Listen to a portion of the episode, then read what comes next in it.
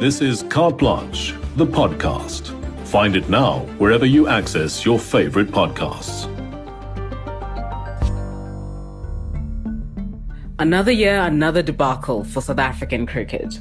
The Proteas won by a nose against India, but a defeat to Pakistan and then unbelievably, the Netherlands sent them crashing out of the T20 World Cup. It's all too familiar, as we seem to live up to our reputation as World Cup chokers. So, where to from here? Claire Mawisa asks the tough questions. There it is. They go. This will be out, surely. South African cricket and the World Cup. South Africa out. Donald didn't run. A doomed love affair. Could be out. Is out. On a run. Is out. Max. One of the biggest upsets in world sport for a long time.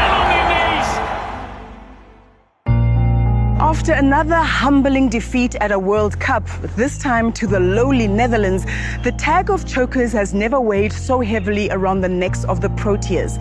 It has South African cricket fans wondering if we will ever be able to win a World Cup. South African fans have been disillusioned for a while. I mean, stuff that's been going on in South African cricket. For Proteas legend and former CSA director of cricket, Graeme Smith, the loss remains inexplicable. I found myself trying to justify why we should have batted or do this, you know, and then you realise that we lost to Holland, and there's, there shouldn't be a justification for that. It's all going so badly wrong. In the wake of defeat, arguably South Africa's greatest captain knows how difficult post tournament press conferences can be. There's no excuses to be made, really, and, and often these type of press conferences, people want answers, but effectively as a leader, you, you've got to take a lot on the chin. It's a task current captain Temba Bavuma must now confront. I think I'm still still trying to process it all. We'll have to accept that, you know, we're gonna carry that, that tag again. Um, the chokers tag as it's been called. I felt for him because here was a man woefully out of form. He had very little match practice given the number of injuries and illnesses he had running up to the tournament.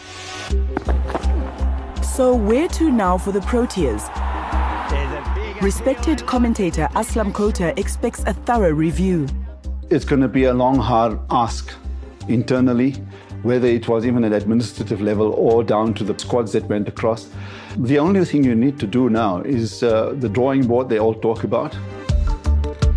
The Proteas' struggles on the field have been exacerbated by chaos in the boardrooms of Cricket South Africa. Years of maladministration have taken their toll and driven cricket to the verge of bankruptcy. Most crises stem out of maladministration, lack of finance.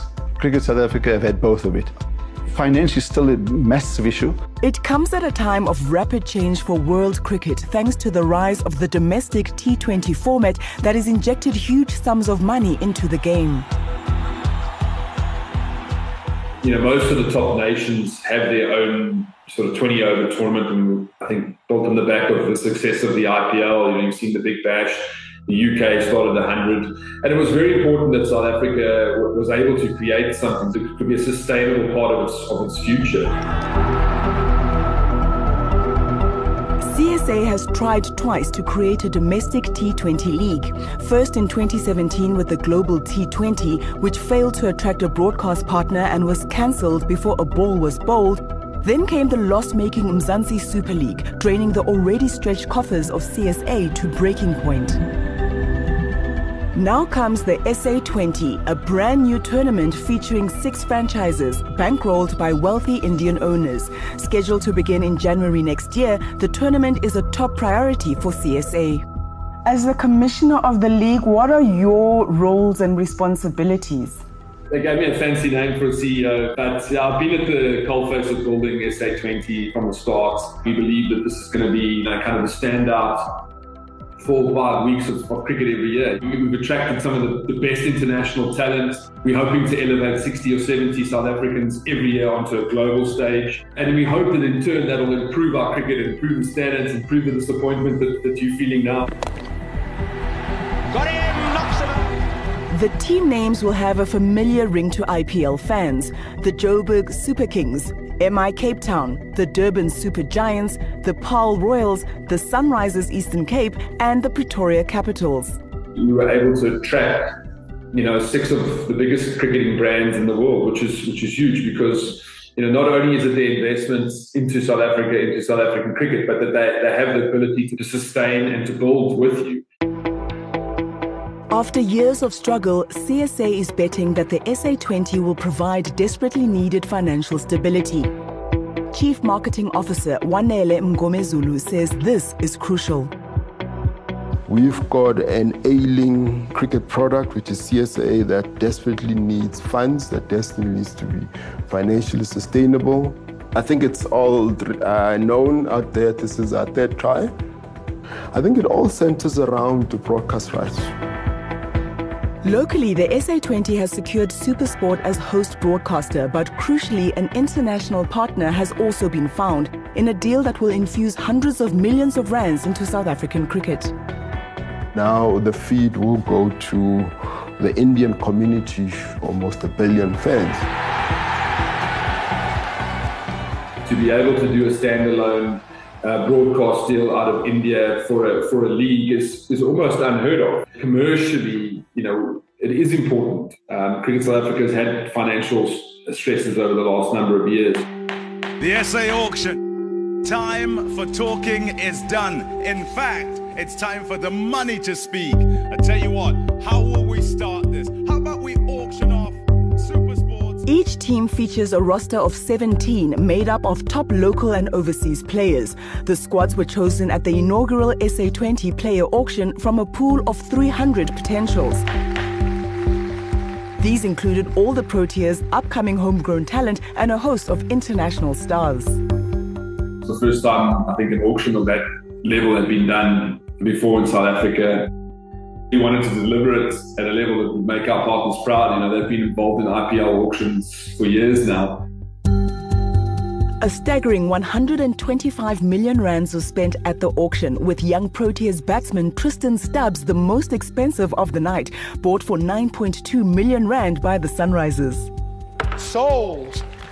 Well done. The money that got pumped into player salaries is, is incredible. The advantages it keeps our top players in our game and invested into South African cricket but while the tournament may solve the financial woes of CSA, will it change the fortunes of the national team? Worryingly, Captain Temba Bavuma went unsold. I feel for Temba. Having been a part of auctions myself, you know, they, they're crazy places, you know, and some people do really well and some don't. Then there's next year's Cricket World Cup to consider, and surprisingly, CSA has chosen the SA20 over automatic qualification in deciding to forfeit the ODI series against Australia that was scheduled for the same time.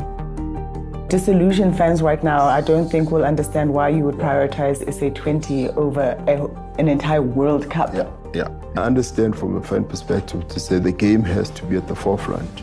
But as an organization, we have to prioritize SA20 in terms of ensuring that we can fund our World Cup initiatives. So we intentionally made the decision to forego the Australia ODI and we fully understand and appreciate the impact that it has on us qualifying for the World Cup. In the wake of another painful World Cup exit, South African cricket stands at a crossroads. A painful post-mortem awaits. They return home a team diminished, facing an uncertain future in both Test match and white ball cricket. While the SA20 looks like a step in the right direction, will it be able to cure the woes of South African cricket?